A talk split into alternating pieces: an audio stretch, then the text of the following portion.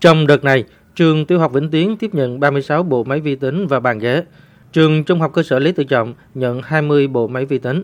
Tổng trị giá gần 700 triệu đồng do công ty trách nhiệm hữu hạn điện lực Vĩnh Tân Một hỗ trợ.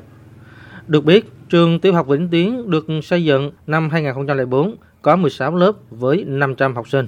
Còn trường trung học cơ sở Lý Tự Trọng được xây dựng năm 2006, có 8 lớp với 300 học sinh. Thời gian qua, mặc dù được sự quan tâm của ngành giáo dục, nhưng cơ sở vật chất, thiết bị dạy học ở hai trường này còn nhiều hạn chế.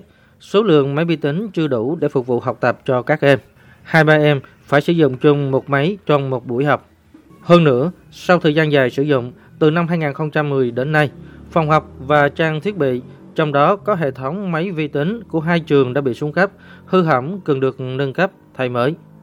Tuy nhiên, do điều kiện khó khăn nên các trường chưa cân đối được kinh phí để mua sắm thêm thiết bị dạy học, nhất là máy vi tính. Trong khi đó, môn kỹ năng vi tính là bắt buộc trong chương trình.